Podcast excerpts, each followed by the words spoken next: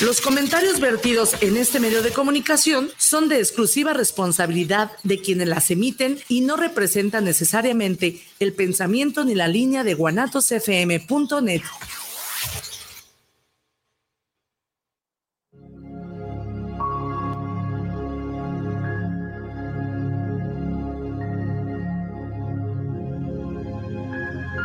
Viviendo lo Divino, un programa donde encontrarás herramientas e información para tu desarrollo personal y espiritual. Comenzamos.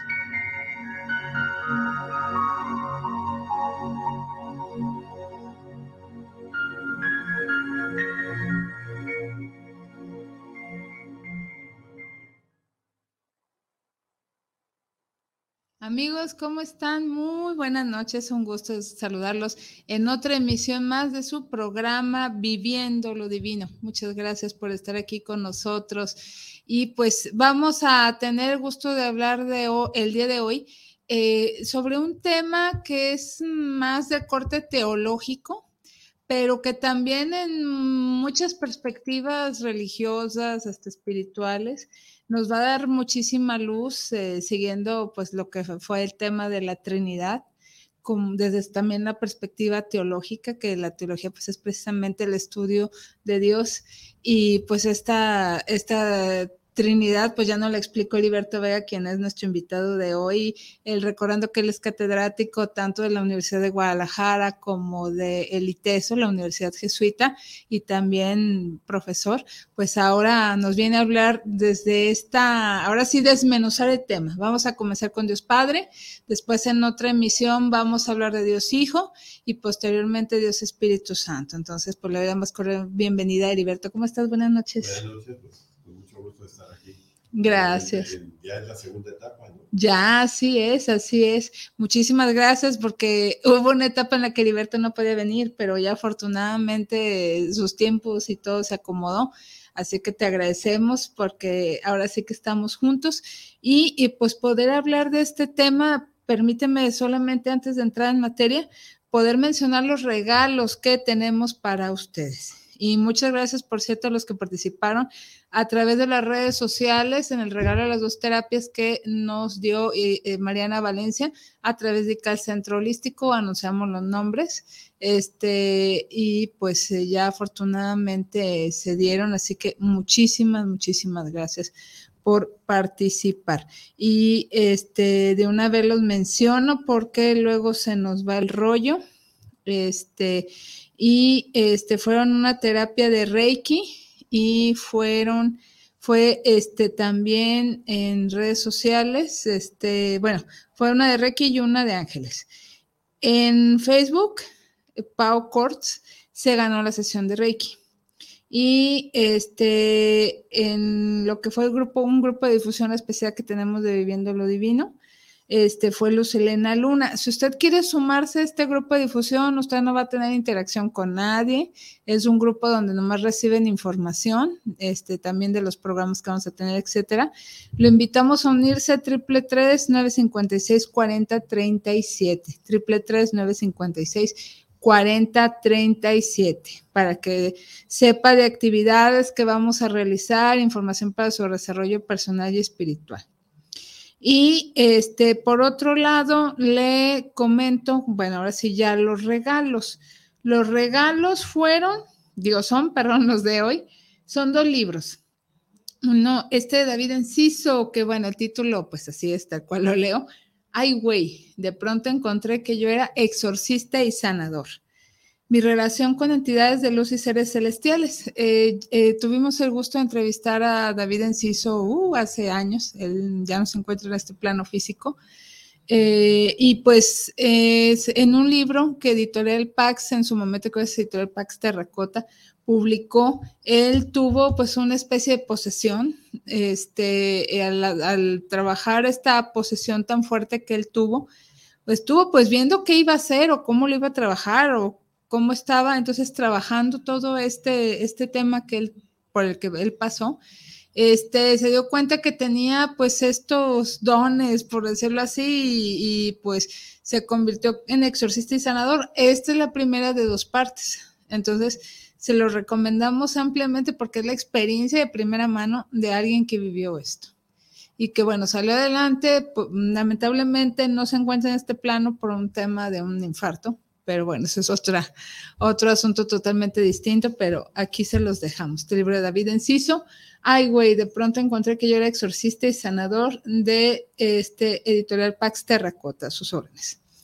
También tenemos de Fernando Sabater, Ética para Amador, editorial Ariel, este libro pues nos habla, bueno, no es un manual de ética para alumnos de bachilleratos, ¿no? Contiene información sobre los más destacados autores y más importantes movimientos de la teoría moral a lo largo de la historia. Este libro no es más que eso, solo un libro personal y subjetivo como la relación que une padre con, con su hijo, pero por eso mismo es universal, como la relación entre padre e hijo, la más común de todas. Ha sido pensado y escrito para que puedan leerlo los adolescentes probablemente enseñará muy pocas cosas a sus maestros. Su objetivo no es fabricar ciudadanos bien pensantes, ni mucho menos mal pensados, sino estimular el desarrollo de libres pensadores. De Fernando Sabater, editorial eh, Ariel, y es edición de 20 aniversario para a su disposición. Por favor, anótense al WhatsApp de Guanatos FM, que es 3317 280113, 3317 280113. Y ahora sí, entramos en materia, Heriberto, pues ¿por dónde comenzamos? Porque es mucho. De la Trinidad, nada más para recordar, ¿verdad? Sí, sí, para recapitular. Habíamos dicho que había algunos que podríamos considerar como caminos equivocados, ¿no? Para entender la Trinidad. Sí. Y dentro de esos caminos equivocados, pues tendrían que ver como con algunas preguntas, ¿no? Era, por ejemplo, si el Padre, el Hijo y el Espíritu Santo eran tres modos de aparecer del mismo Dios, que eso se le llamaba como el modismo o modalismo, y ya dijimos pues que no, o sea, no son modos de presentación. La segunda pregunta era si el Padre, porque ahí sería, ¿no? Si el Padre es el único Dios y el Hijo y el Espíritu Santo son criaturas. Y entonces, pues la respuesta es que no, esto se llama también el subordinacionismo, ¿no? es decir, como que Hijo y Espíritu están subordinados, ¿verdad? Al Padre. No. Y sería el único Dios, ¿verdad? Y los otros son como acompañantes, ¿verdad? Pero criaturas a fin de cuentas. Sí, sí. La tercera pregunta entonces sería entonces si el Padre, el Hijo y el Espíritu son tres dioses. Y obviamente esto sería también pues pues hablar de un triteísmo, ya no de Trinidad. Ándale, tampoco. Entonces tampoco es la respuesta correcta, sino que la definición que se dieron los cristianos en su momento, pues fue hablar de eh, tres personas en una única comunión. Entonces, hablar este de tres personas, un solo Dios. Eh, y que le hablan con unas figuras que son interesantes, la perijóresis, que es como un baile, ¿verdad? La circuncesión, ah, la interpenetración de las personas. Sí. En ese sentido, este, pues es simultánea constitutiva en las personas. o sea, el Padre no es el Hijo, Hijo no es el Espíritu Santo, el Espíritu Santo no es el Padre, y forman una comunidad, que eso es lo más interesante porque bajo esta perspectiva uno podría preguntarse si el Dios en que creo es un Dios comunidad, y yo soy, digamos, seguidor, pues ¿qué me corresponde? Así es. Entonces me corresponde hacer comunidad. Entonces lo más importante aquí, pues es eso, hacer comunidad, ¿no? Y al entrar, digamos, en esta reflexión, a partir de este contexto, ¿no? De la persona del Padre, pues, la persona del Padre, pues entonces ya dijimos que no es el que manda, ¿verdad? Porque a veces esta idea de padre es como no sé, medio freudiana, ¿verdad? Así como el padre que manda, que castiga, ¿verdad? Padre terrenal, por decirlo de alguna Así es, ¿no? De, tal forma que sería como el super yo, ¿verdad? Sí. No estamos hablando de eso. ¿verdad? Sino que la figura incluso es hasta un poco tramposa, porque en sentido estricto podría ser madre. ¿Ah, sí? No hay, porque si Dios está, si nosotros somos imagen y semejanza de Dios, hombre y mujer, pues entonces hombre y mujer seríamos semejanza de Dios. Exacto. Entonces puede ser padre, madre, ¿no? De hecho, en sentido estricto, podríamos hablar de la paternidad, maternidad de Dios. Y, esto me deriva a otra pregunta para no desviarnos de, este punto que estás hablando, Heriberto. En el sentido de que, eh, pues lo vemos en estampas, en internet, en cuadros, en dibujos de la Trinidad, etcétera, etcétera, etcétera. Y pues lo vemos como un hombre barbado. O sea, me imagino que esta, esta manera de, de mostrarlo, de pintarlo, eh, serían a lo mejor por conceptos antiguos. Me imagino que estos conceptos ya de Dios Padre, Madre serán más modernos o ya hay alguna mención de esto en la Biblia. Sí, bueno, dos cosas. Originalmente, entonces, la, diríamos, los primeros cristianos no hacían representaciones de Dios. No, ¿verdad? Venían del mundo judío, entonces no hay representaciones de Dios. Exacto, no hay. Eso está, sí, prohibido. muy claro. Ellos utilizaban, de hecho, ni la cruz, o sea, la cruz era un poco, pues es como si alguien, si era la peor, el peor castigo de muerte, pues eh, como ahora sería que la inyección letal o una silla eléctrica, pues ni modo que no traiga una silla eléctrica o una inyección, o sea, no, no lo traían. Utilizaban el pez, ¿no? Eso es eh, bien documentado, un pez que esta ictus, ¿no? Esta, Este nombre del pez, pues significaba también el cristiano, ¿no? Eh, Jesús de Nazaret, este rey, en fin, todo esto eh, de la comunidad cristiana, pues era el, pez, o sea, el pez era lo que lo representaba. Entonces, esta imagen del padre como barbón, como esperando, es probable que esté tomada, yo ahora podríamos remontarnos, por ejemplo, a la parábola del que le llamamos del hijo pródigo, pero que en sentido estricto es más del padre amoroso. Sí, del Nuevo Testamento. Así es. Entonces, en el Evangelio está ese hijo que pide la herencia antes de tiempo, ¿no? Que además ese pedir la herencia antes de tiempo es muy interesante, porque la herencia se da cuando el padre muere o cuando los padres mueren. Entonces, pedir la herencia antes de tiempo, pues significa un poco matar al padre, a los padres, pues sí, sí, ya demostrar un interés, así, se les dejamos. Un interés. Entonces, eh, es probable que esta idea del padre que está esperando al hijo y que lo recibe amorosamente haya inspirado, cuando se liberó esta, digamos, prohibición de hacer representaciones, esas figuras, esas imágenes. Bueno, pues son imágenes, lo que pasa es que estas imágenes surgen más de la devoción, ¿verdad? No estrictamente de un trabajo teológico. O sea, es como, como el pintor o el artista es correcto. Eh, visualizaba la figura pues de Dios. Pues a partir de escuchar, entonces se imagina algo. Ah, ok, ok. No, no es que exista una representación en algún lugar, no existe. O que diga, no, a Dios se le tiene que pintar así. No, no, no, no, así, así, no, pues así lo ah, representó. Además, estamos en una cultura patriarcal, machista, pues lo sabemos. Exacto. Entonces, bueno, pues la figura del padre pesa más. Incluso eh, ya se ha dicho que Jesús de alguna forma rompe con ciertos moldes al tener, por ejemplo, mujeres seguidoras que eso no era tan común y no María y las otras mujeres y las otras incluso cuando habla con la samaritana pues la misma samaritana está como sorprendida de, por qué hablas conmigo no normalmente en público los varones no hablaban con las mujeres no y menos todo el diálogo ahí que se muestra que tuvo ah, sí. es largo por cierto. entonces pues no era raro.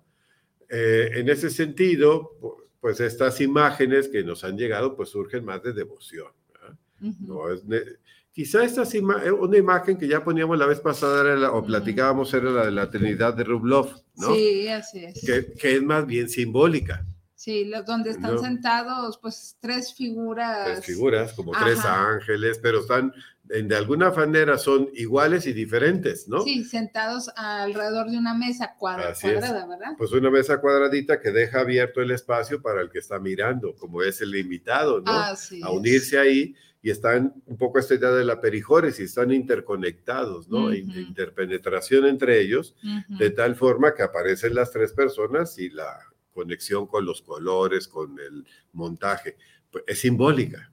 Sí.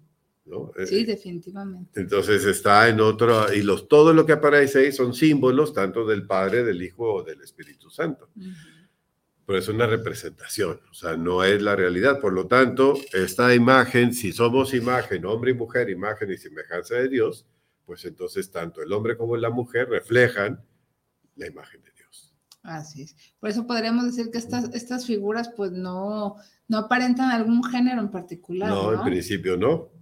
No es hombre es. o mujer o masculino o femenino. Exacto. Es masculino o femenino, ¿no? Al mismo Así tiempo, si dijéramos, si quisiéramos hacer eso, ¿no? Sí, sí, sí. Y esto pues no debe de asustarnos a, a- a precisamente personas que a lo mejor puedan considerarse muy creyentes y que a lo mejor esto vaya en contra de sus principios o lo que aprendió desde pequeño, ¿no? No, de hecho aquí estamos retomando, por ejemplo, un teólogo que los que saben de teología lo deben conocer muy bien, Andrés. Torres Queiruga. Ah, sí. Y ese es el planteamiento con el que más o menos inicia su expresión, incluso, Sí. eh, pues hasta casi haciendo una, un, como un mea culpa, ¿no? Ujú. Por eso dice, y una palabra fundamental desde el comienzo, hablaremos de Dios como Padre, pero siendo muy conscientes de la enorme e injusta simplificación que ello comporta. Con idéntica razón podríamos hablar de Él como Madre. Sí. Es más, ¿acaso deberíamos hacerlo? Aunque nada más fuera como compensación al largo silencio histórico. ¿De quién? ¿Yo de quién? De los varones. Pues sí. Pues sí, no, y pues también hay que reconocer que la iglesia eh, católica desde, desde que se inició con los apóstoles, pues ha sido Claro. masculina, ha sido un patriarcado. Claro, lo que ¿no? pasa es que los tres primeros siglos tenemos pocos datos en general de la vida más cotidiana, pero la participación de mujeres fue muy importante. Sí. La participación de las viudas, por ejemplo, Sí. era fundamental y en muchos casos la reunión, pues se- salieron del templo, los corrieron del templo, la sinagoga, entonces se reunían en las casas. Y en las casas, pues claro, estaba la lógica del paterfamilias, pero en Ujú. muchas ocasiones el paterfamilias se había muerto.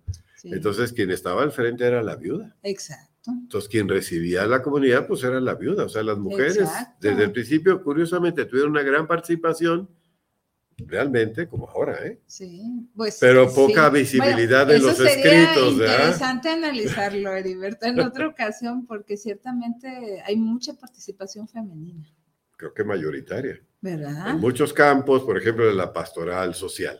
Que Yo estoy más metido en la migración. Sí, sí, sí, sí. Eh, he conocido mucho de los albergues y la gente que está en los albergues, pues, aunque en muchos casos, obviamente, están sacerdotes o este, alguna persona varones, Ujú. pero el trabajo luego a veces más fino y más constante, más cotidiano, están mujeres. Es cierto.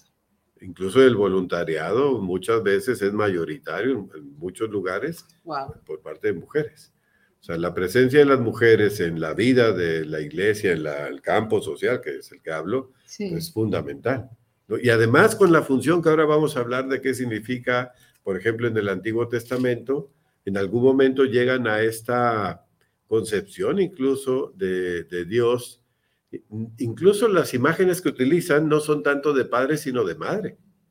Aún en el Antiguo Testamento, que parecía como una separación a Sí, veces, sí, ¿verdad? sí. Enorme.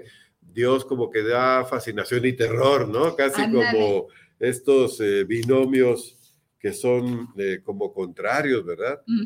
Eh, pues cuando llegan a expresar de alguna manera otra faceta de Dios, lo hacen en, en formas que, que nos cambian la jugada. Por ejemplo, Claro. tomemos aquí el Salmo 73. A ver.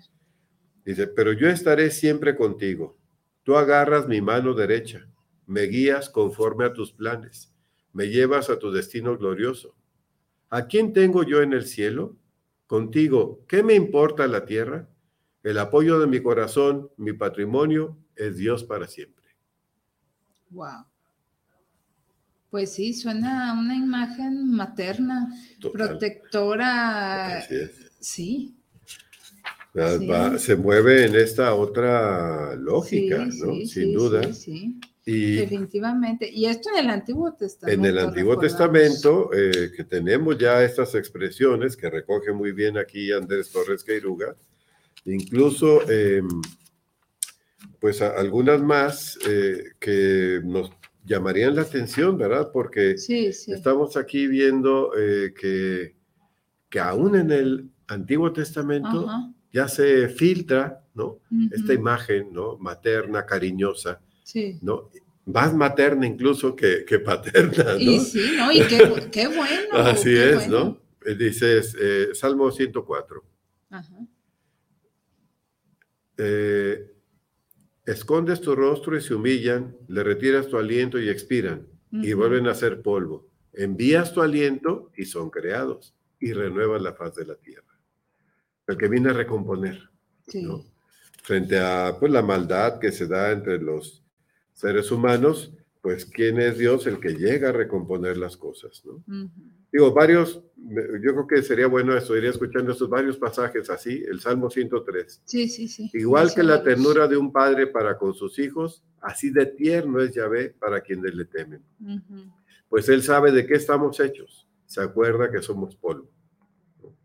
O esta otra de Isaías, ¿no? Pues bien, Yahvé, tú eres nuestro padre, Nosotros la arcilla y tú nuestro alfarero. La hechura de tus manos somos nosotros. No te irrites, Yahvé, demasiado, ni para siempre recuerdes nuestra culpa. Bueno, y se combina todavía un poco, se cuela aquella imagen temerosa. Sí. Pero mire, por ejemplo, en el caso de, de Oseas, dice, y con todo, yo enseñé a Efraín a caminar, tomándolo con mis brazos. ¿Cómo voy a dejarte, Efraín? ¿Cómo entregarte, Israel? Mi corazón se me conmueve, mis entrañas se estremecen. O Jeremías, sí, es mi hijo Efraín, mi niño, mi encanto. Cada vez que lo reprendo, me acuerdo de ello. Se me conmueven las entrañas y cedo a la compasión. O Isaías nuevamente, como consuela la propia madre, así los consolaré yo. O más adelante, el mismo Isaías, Sión decía, el Señor me abandonó, mi Señor se olvidó de mí. ¿Olvida la madre a su hijo pequeño? ¿Olvida ella mostrar su ternura al hijo de sus entrañas? Pues aunque ella se olvide, yo no te olvidaré. Wow, hasta se me pone la piel chinita. wow, no, pues sí, definitivamente esta visión mm, femenina que los propios profetas también dieron, que a lo mejor, bueno, no muchos nos percatamos de esta visión. Claro. Pero pues sí, a, a todas leguas, este, una visión este, materna, este, que va por encima de la, de la masculina. Así es, y que la complemente en todo caso, no hay una Sí, rivalidad, aunque históricamente, como bien lo dice Torres Queiruga, hay un silencio, ¿verdad? Sí, sí, sí, sí. Es, es, que pues estamos hablando de contextos históricos, sociales, o sea, recordando que en aquellos tiempos pues la, las mujeres y los niños se sentaban aparte que los hombres o a veces estaban afuera, no les, se les permitía entrar. O sea, son contextos históricos diferentes y donde la mujer no tenía ni voz ni voto ni organizaba nada. Y como bien dice Heriberto, recapitulando, las mujeres en, en lo que fue en cuanto a seguidores de Jesús, eran líderes, eh, eran liderados grupos por mujeres de, de, toda índole. Estaba ahí María Magdalena, estaban Marta y María, este, estaba su propia madre, es decir, había muchas mujeres, aparte de, de varones, este, que estaban ahí muy comprometidos pues con toda la enseñanza y todo el mensaje que, que Jesús traía. Y, y, oye, por otro lado, ahorita que men mencionaste en una cita, creo que en un salmo, en nombre de Yahvé, porque en algún momento en la Biblia, eh, cuando se manifiesta ante Moisés, dice yo soy, porque le pregunta cuál es tu nombre, dice sí. yo soy, y incluso se llegó a hablar en el ámbito judío que no era posible mencionar el nombre de Dios, claro. hablando precisamente de esta figura de Dios Padre eh, es eh, también desde algún punto de vista masculino o por qué no ahí es, es, interesante porque es como yo soy quien soy. Ajá. No eh, sí, sí, sí. es como déjese de cuentos ¿no? exacto, exacto yo soy exacto. quien soy no ya que confíe sí, no ya, pero, pero bueno ahí está fíjate ahí nos muestra es interesante porque ese pasaje nos muestra una de las facetas muy importantes del padre el padre como creador o sea, y la creación en el sentido de liberación. Sí. Ahí hay una nueva creación social, histórica, uh -huh. frente a una injusticia con los pobres. Mm, o sea, un acercamiento. Así es. O sea, lo que, lo que dice el relato es, es que eh, Dios, ¿no? Eh, yo soy quien soy, dice, escuché, es lo que le dice a Moisés, ¿no? Sí. Vi el maltrato, escuché sus lamentos y bajé. ¿no? se quedó ahí como estático, ¿verdad? Y bueno, pues ya hay, que se las vean, ¿no? Sí, sí. Claro, actúa a través de la mediación humana, que es, que es Moisés, y en ese sentido, si recordamos, Moisés pues tenía mucha cola que le pisaran, porque Moisés pues fue rescatado, ¿se acuerdan, no? Así rescatado en el, río, crece en el palacio, porque lo rescata la princesa, crece en el palacio, entonces siendo de los esclavos, ¿no? Eh, de los hebreos, ¿no? Es que eran de trabajadores esclavos, crece en el palacio como si fuera egipcio. Así es. Pero luego, pues claro, se da cuenta que, es en el fondo hebreo y viendo que un egipcio maltrata alguna vez a un hebreo, pues se toma la justicia por su propia mano y mata al egipcio. Y luego cuando dos hebreos están peleando, quiere meterse ahí a resolver el problema, ¿no? ¿Y qué le dicen? Pues no te como que tú qué. O dice, ok, ¿nos vas a matar como al egipcio? Entonces ya se supo, ¿ah? Y él, la muerte, o sea, el asesinato se castigaba con la muerte, por eso huye. Y en ese huir es cuando se encuentra con Dios, ¿no? En aquella zarza ardiente. Y además se dice que las características de él, pues que era un hombre tartamudo. Entonces, a un hombre tartamudo es al que mandan a hablar con elocuencia con el faraón, ¿verdad? Que, que en el fondo es como decir, pues es la acción de Dios, ¿no? La que está ahí. Que está intermediando. Claro, hay una mediación necesaria, importantísima, pero en el fondo está Dios sosteniendo esa acción. Y entonces esa es la acción creadora. Entonces, la acción creadora eh, en ese sentido de liberación, o sea, no solo es la creación del mundo, sino la recreación continua de nuestra vida, o sea, Dios está recreándonos continuamente. Y esa es función del Padre. Así es. Oye, y bueno, tú que hablas, espero no salirme de, tu línea eh, que, que, traes, pero me llegó esta pregunta y creo que sí es importante hacértela. Si estamos hablando de este Padre, este padre, pues que intermedia, que se acerca, que es bueno, amoroso, este padre madre, vamos a dejarlo así. Este, ¿por qué a veces las personas cristianas, católicas, a veces en nuestra vida cotidiana nos sentimos tan separados, tan distantes, como que si no mereciéramos? ¿Qué pasa aquí? Justo, eh, eh, yo creo que una de las Quizá, bueno, habría varias, siempre las respuestas son amplias, ¿verdad? Sí, pero, pero, bueno, algo, algo pues, pero justo yo creo que eso es lo que tendríamos que recuperar. También de Andrés Sí, como la de Torres Queruga, de José Luis Carabias, ¿no? Que son los que estaría retomando ahora. Sí. Incluso tenemos aquí otro libro de también Gisbert Greshake, Ajá. que valdría la pena verlo. Los encuentran aquí. Uno y y aquí va de, ah, platicando, pues hablando, ¿verdad? De sí, muy bueno, por las esa colección de presencia teológica de Salterray. Entonces esa la pueden encontrar aquí en las librerías religiosas. O ya que viene la FIL, pues. O en la FIL, ah, aprovechan. Bueno. Sus regalitos o autorregalos. Pero bueno, justo quizá eh, en algún punto de la historia se nos olvidó el Dios de Jesús. Sí. Bueno, justo algo de lo que aquí también Torres Queruga señala es el gran atrevimiento de Jesús de llamar a utilizar la expresión Abba. O sea, el innombrable, ¿no? El innombrable. el innombrable. El innombrable, bueno, no el que hemos pensado, el, no el que... No, ese innombrable no, ese, es otro, el, el innombrable, el, innombrable. Eh, eh, este, mm, diríamos que de alguna forma se hace cercano. Y la experiencia de Jesús es una experiencia de intimidad tan fuerte que entonces le llama como los niños le, dicen al papá judío, Abba, papito, papi, ¿no? Eso es como si se vería un poco hasta chocante mi papi, ¿no? Mi papito. ¿De quién hablas? De Dios. A ver, ¿cómo? Pues si es el, santo de los santos, nadie se acerca más que el sacerdote cuando puede y tú Ándale, exacto, exacto. O sea, ¿cómo? Claro. el- Porque además, Claro. luego nosotros nos volvimos un poco en ese modelo, curiosamente, si la celebración, ¿no? La reunión era la comunidad que se juntaba como una mesa, así, en esta mesa redonda que tenemos, y compartíamos el pan, el vino y la vida, Sí, ¿no? sí, y estábamos sí. dispuestos a partirnos y a partirnosla, ¿no? En la vida por los demás, por la justicia, por, no sé, la vida plena.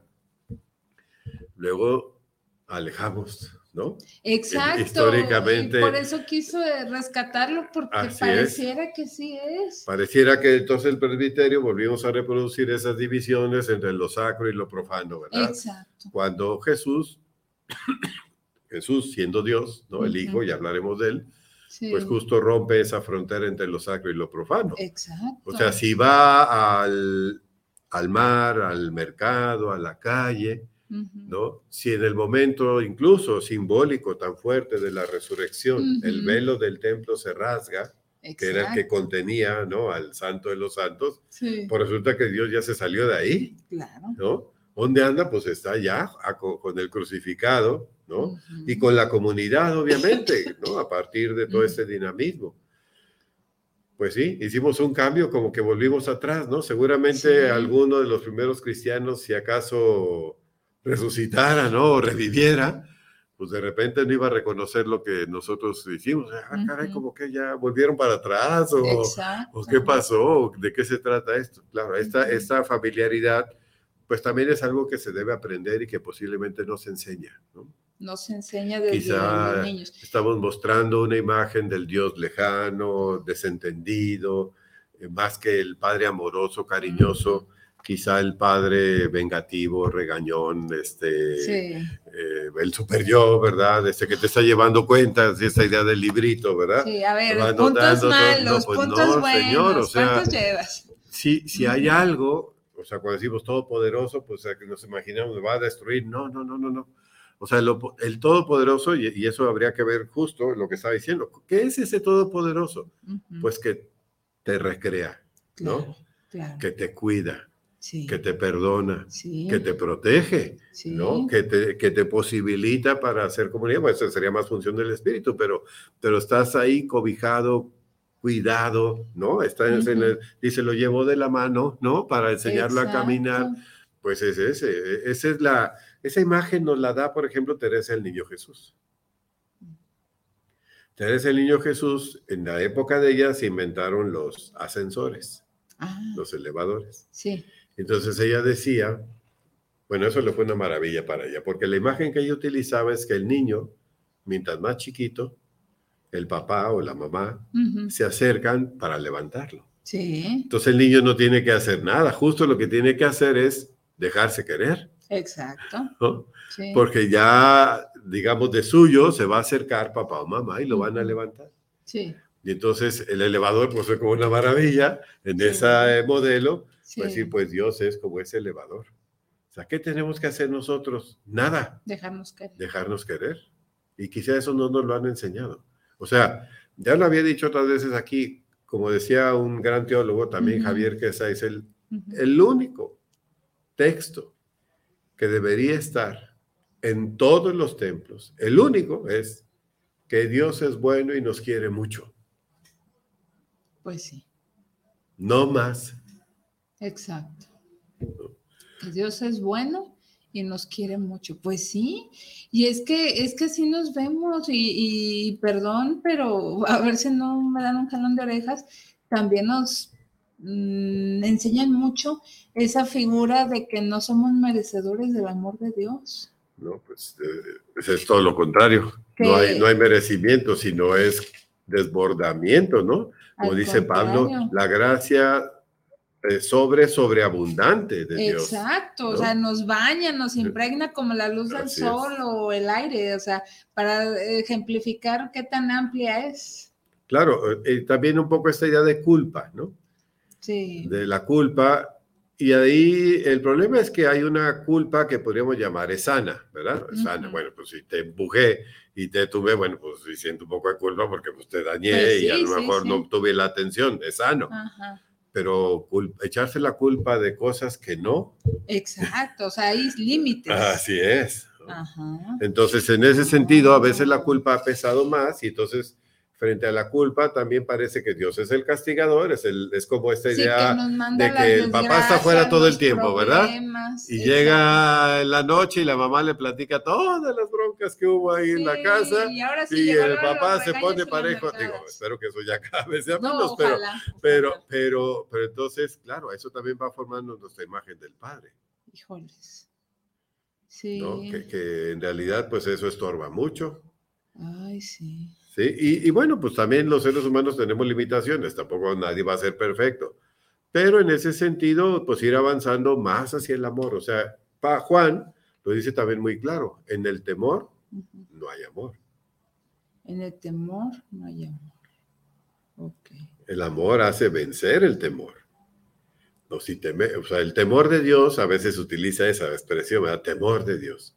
Sí, pero, eh, es que sí es muy relativo también ese concepto. Pero se entiende mal, o sea, sería más como respeto, cariño. Sí, o sea, temor de ofenderlo. y no como, miedo sí, como frente al misterio, o sea, no banalizar, ese sería el asunto. Pero fuera de, de lo demás, pues sentirse en el abrazo del padre, en el cariño del padre. Sí. De un padre amoroso, o sea, yo sé que a veces la experiencia del padre Justo, fíjense, por eso habría que equilibrar más, ¿no? Padre-madre. Nos resulta más natural a pues veces pensar en esta imagen de la madre, ¿no? Este, de este Dios que nos cuida, nos acoge, nos acompaña, ¿no? Este, a lo largo de nuestra vida. Sí, pues mm, creo a juicio personal, tú dinos, Heriberto, con base a, a, lo que nos dicen estos teólogos que, bueno, son mis respetos, autoridades en la materia, este, si nosotros cuando entremos en ese momento de oración, de acercamiento a, ese ser que bueno, lo identificamos como el Padre, pero decirle de Dios Padre, Madre, creo que no está de más, o sea, no va a llegar a, alguien a decirnos, no, usted lo dijo mal, cállese. No, o sea, eso ya es nuestra intimidad espiritual o religiosa, ¿no? Claro, hay un obispo, ya falleció, que estaba en la Ciudad de México, que él así empezaba la oración, Dios, Padre, Madre, y ya empezaba. sí. Siempre así Sí, ah, pues ahí está, amigos, para que se sientan con esa confianza e ir cambiando un poquito, pues, los paradigmas, no sé. Claro, esos modelos que luego privilegian ciertas figuras pero que ya a la larga nos estorban, ¿no? no nos revelan claramente lo que es Dios, ¿no? Y está hablando de Dios Padre, Madre, ¿no? Y bueno, pues siguiendo con este recorrido, diríamos, entonces, ¿cuál es? Porque quien nos revela este Padre es Jesús, ¿no?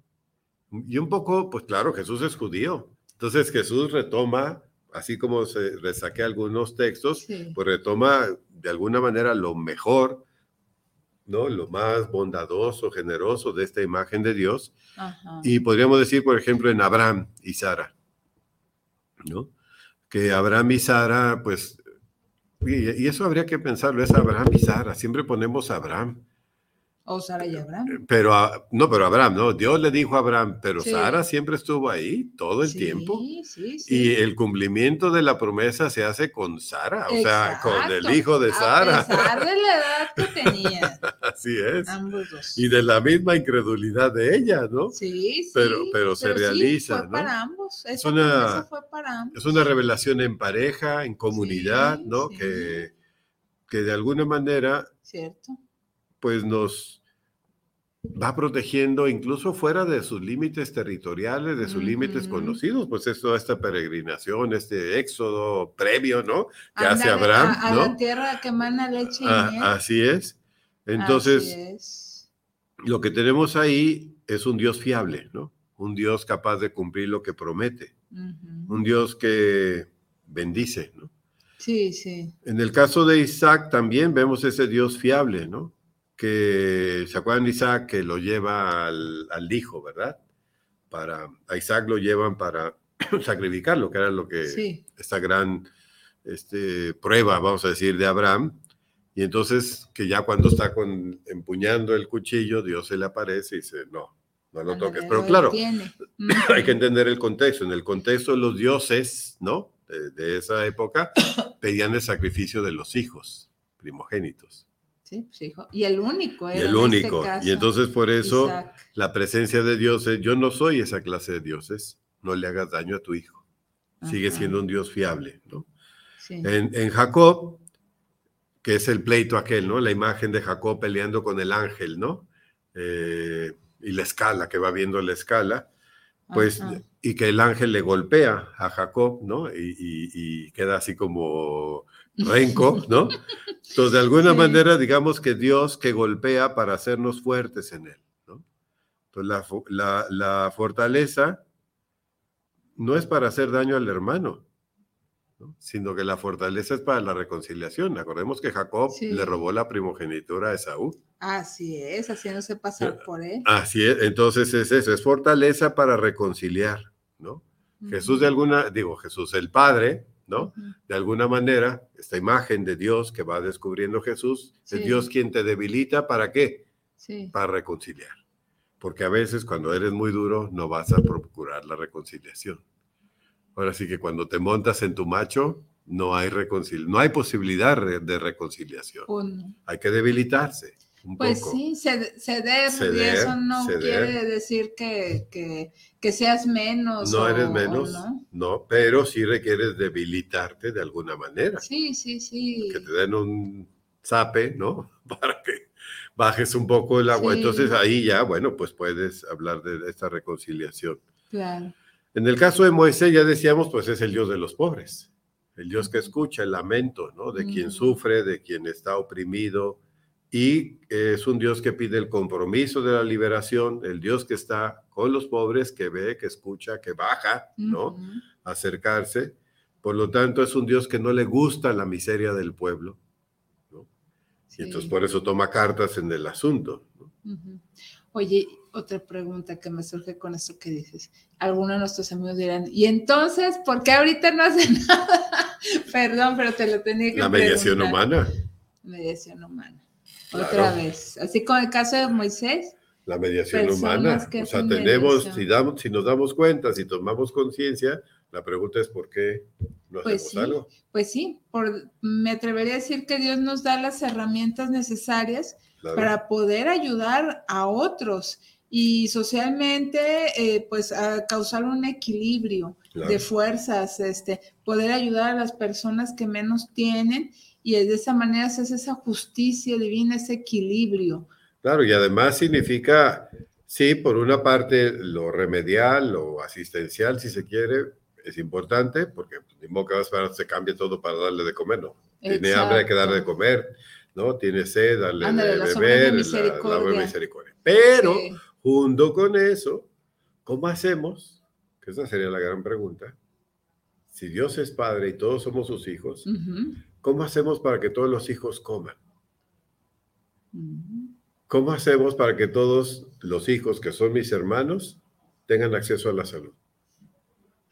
¿Cómo hacemos para que todos sus hijos que son mis hermanos tengan acceso a un trabajo digno?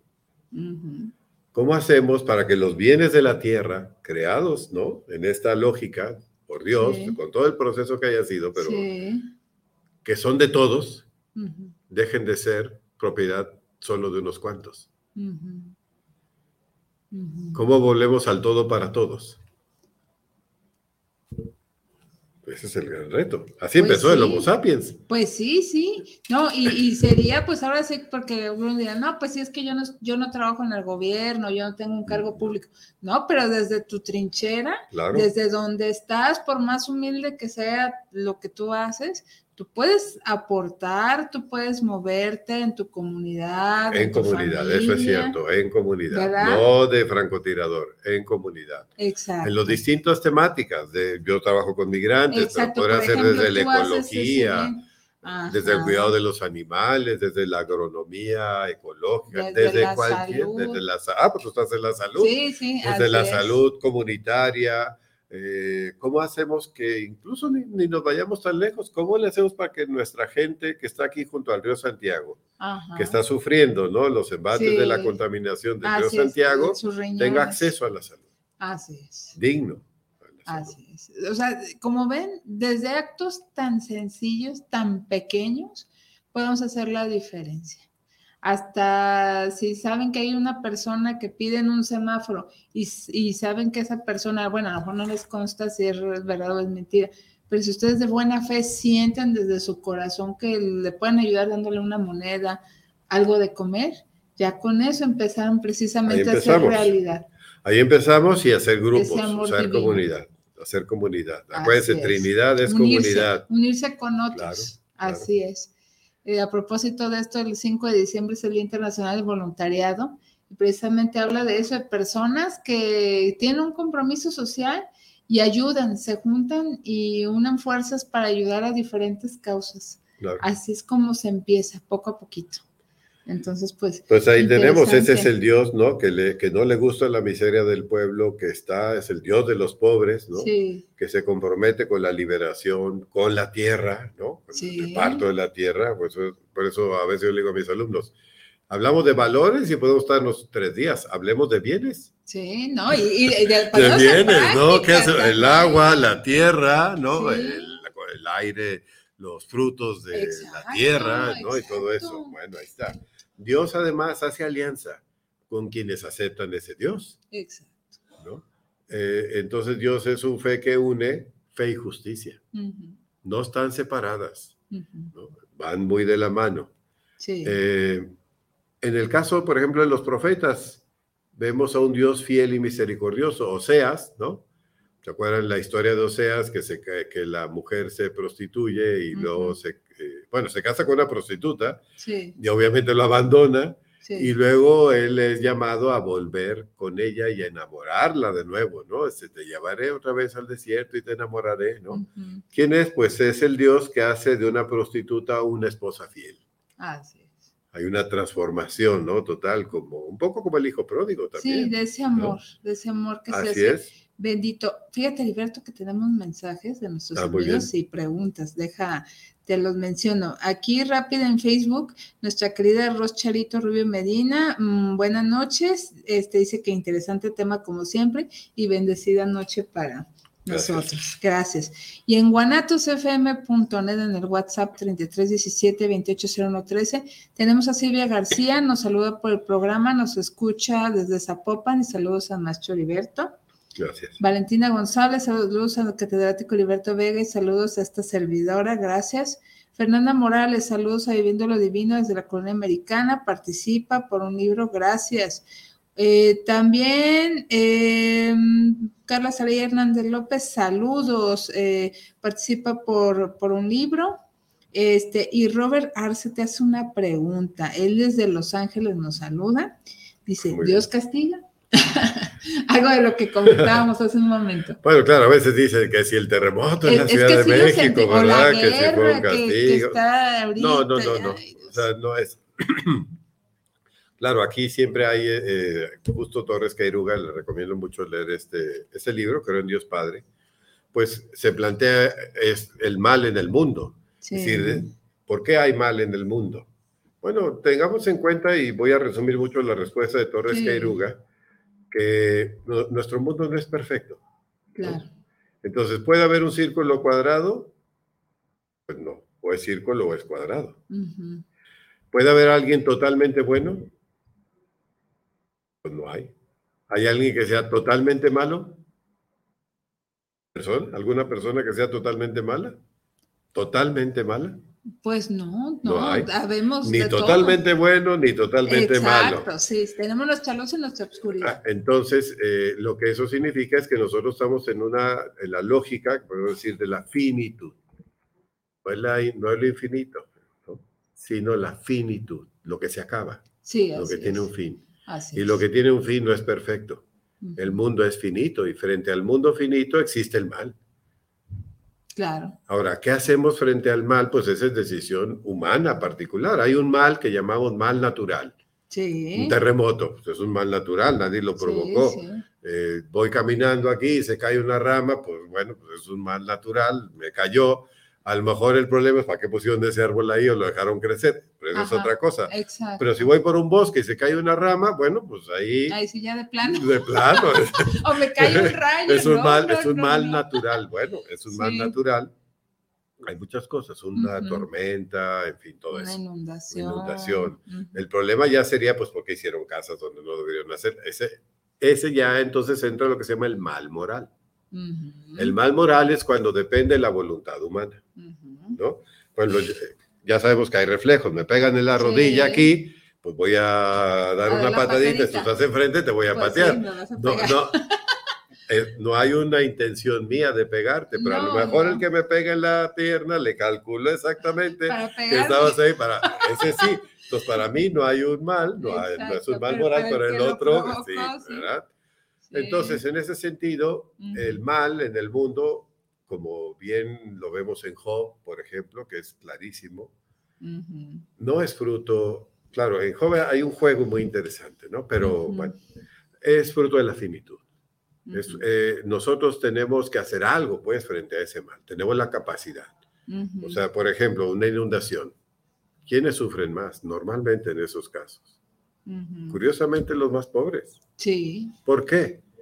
Porque se fueron a vivir, porque les vendieron donde nunca debieron haber vendido. exacto. O sus casas son barato, endebles, son hechas de cartón, de, de materiales que Así fácilmente se Pero pueden lucraron destruir. vendiéndoles esas viviendas. Así es. ¿verdad? O porque no los atendieron. Ya vimos, incluso en Estados Unidos, cuando fue aquel, la Ca- Katrina, Sí, abandonaron a la población eh, porque de Nueva Orleans, pues Ajá. porque no eran blancos, cierto. Tristemente. ¿no? Sí, O sea, así de crudo el asunto, ¿no? sí, sí. Entonces, ahí hay un mal moral, no es un problema de Dios. Entonces, ¿Dios castiga? No, Dios te ama. O sea, si tú llegas con tu costalote de pecados, ¿verdad? Ajá. Y llegas con Dios y dice, perdóname mis pecados. Dice, ¿cuáles? ¿No? Voltea a Dios y dice, ¿cuáles?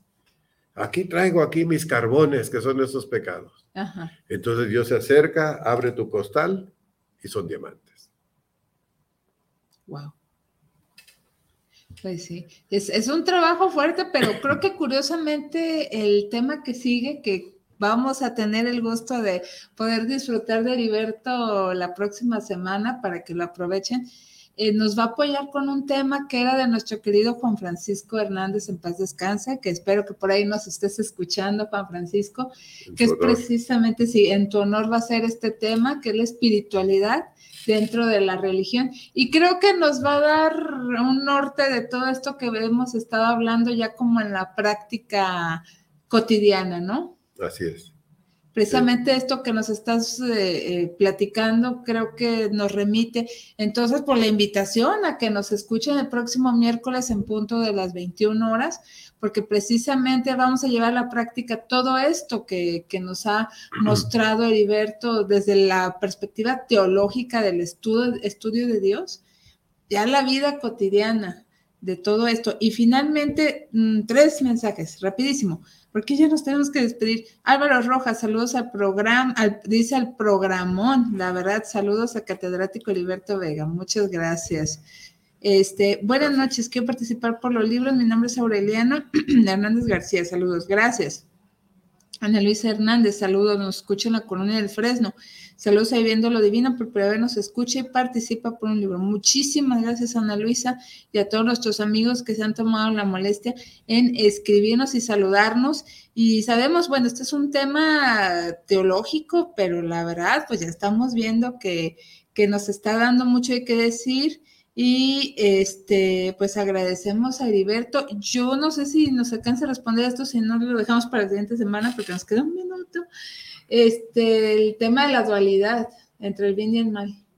Bueno, como decía, el mal es un asunto nuestro, nosotros tenemos libre albedrío, Sí. podemos escoger entre el bien y el mal. Ajá. La definición clásica sería que cuando escogemos el bien somos libres, ¿no? Sí, Pero en realidad el asunto es ese, siempre estamos en la posibilidad de escoger el bien y el mal. Y el mal que vivimos, pues mal moral lo provocamos los seres humanos, nuestro compromiso es eliminar el mal y Sí. frente al mal natural, pues hacer todo lo necesario para que afecte lo menos posible, sobre todo a los más pobres. Así es, pero no, no se, no pasa eso como alguna vez pasó en, no es, un pleito. En Job, como que platicaban Dios y el diablo, mira, lo voy a hacer sufrir, porque no, no reniega y no se queja. Es un símbolo, es un símbolo. Acuérdense que después en Job cambia totalmente la situación. Sí, sí, ya y es un debate, es un debate que da con Dios y Dios le dice dónde estabas tú cuando dice la creación del mundo. Así es. claro, un poco desproporcionado, pero lo que hace ver es que incluso estas imágenes que tenemos del Dios que castiga, que frente a una acción viene una reacción no de castigo, pues son totalmente falsas. Así es. Y que, Dios, y que Job, siendo bueno, puede sufrir el mal. Claro, no, no te priva el hecho de que tú seas una persona profundamente religiosa, practicante, espiritual, o, o la Mm, filosofía que tú cumplas o sigas, que tú seas, pero así de los primeros que están en las comunidades, que se congregan todos los domingos o todos los días que tocan, estamos expuestos al mal, a que nos pasen desgracias, porque luego pasa otro tema, que ese ya lo vamos a ver yo creo que el próximo miércoles, porque luego nos da por negociar con Dios. Claro, pues, Y si, si tú me das este favor, yo te doy esto, con Dios no se negocia, pero bueno, yo creo que eso lo tocaremos. Ahí veremos eh, cómo la espiritualidad surge justo de dejarse guiar por el espíritu, ¿no? Así, ese tema de la voluntad de Dios, y bueno, ya párele de contar porque el reloj ya nos indica que nos tenemos que ir. Ya, pues muchas gracias. Buenas noches. Gracias. ¿Alguna conclusión o cierre con alguna frase o llamado? Bueno, entender eso que tú, con lo que iniciabas, y que aquí dice muy bien Torres Queiruga, el Dios de Jesús Decir creo en Dios Padre es afirmar plenamente al ser humano. Afirmar plenamente al ser humano. No es alejarlo, afirmarlo y confirmarlo.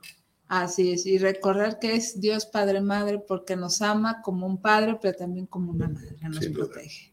Entonces, pues ahí está, y sin temor a decirlo, no va a venir el, pastor o el, el, sacerdote o nuestro guía a decir, no, lo dices mal. Si a nosotros intuitivamente nos llega a decirle a Dios Padre, Madre, podemos hacerlo porque sale de lo más profundo de nuestro ser, de nuestro corazón.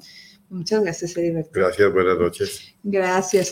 Bueno, recordando que Heriberto pues es catedrático de la Universidad de Guadalajara, también investigador y de igual manera de la Universidad Jesuita ITESO. Gracias, Heriberto. Gracias, buenas noches. Hasta luego. Gracias a Israel Trejo en los controles y menciono rapidísimo los ganadores de, esta, de estos libros. Eh, se lleva el libro de Ay, güey, de pronto encontré que yo era exorcista y sanador. Este, Aureliano Hernández García, Aureliano Hernández García, por favor recoge tu libro y ahorita te digo dónde, junto con Ana Luisa Chávez. Ana Luisa Chávez, te llevas Ética para Amador de Fernando Sabater. Entonces, Ana Luisa Chávez, eh, Ética para Amador de Fernando Sabater, y Aureliano Hernández, el libro de David Enciso sobre eh, ser exorcista y sanador. Por favor, ambos, eh, Aureliano y Ana Luisa, diríjanse al WhatsApp donde participaron con Israel Trejo 3317 280113 eh, repórtense con él para coordinar eh, la recolección de su regalo aquí en Fermín Riestra 1275. Fermín Riestra 1275, el horario se los va a especificar Israel. Tienen desde mañana jueves hasta el próximo miércoles en el transcurso del día para recoger sus libros. Si por algo no los recogen, pues vamos a interpretar que no les interesó y lo vamos a regalar. Pero si tienen ese interés, sufrieron algún contratiempo, por favor avisen a Israel y ya vemos cómo le hacemos.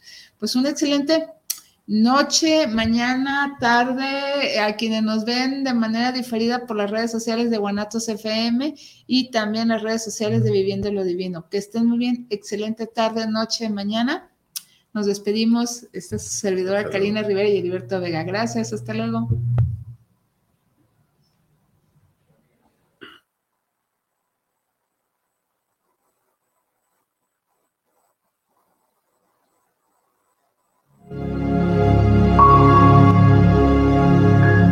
Nos vemos y escuchamos en otra emisión del programa Viviendo lo Divino, diálogos para el desarrollo personal y espiritual. Hasta la próxima.